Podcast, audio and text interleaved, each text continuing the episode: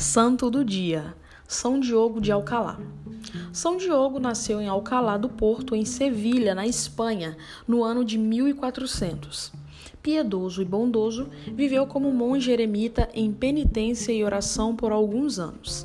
Depois entrou para a Ordem dos Franciscanos.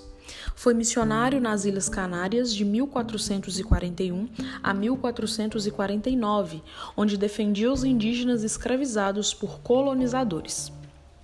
Em Roma, trabalhou na assistência aos doentes.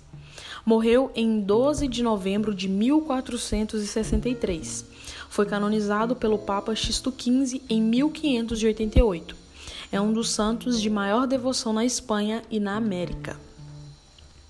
Oração.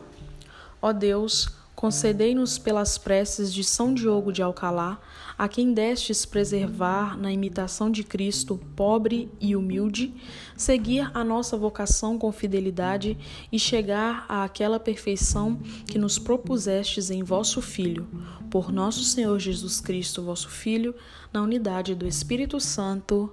Amém. São Diogo de Alcalá, rogai por nós.